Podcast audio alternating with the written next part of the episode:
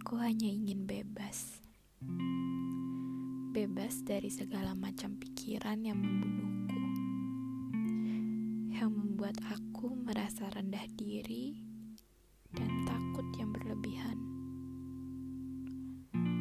Hal ini terjadi karena aku kurang mengenali diriku, kurang mencintai diriku sendiri, dan tidak mau menghadapi tantangan yang ada.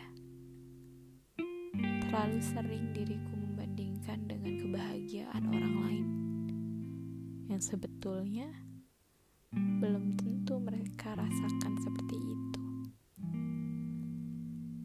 Semoga aku berubah menjadi pribadi yang lebih mencintai diriku sendiri.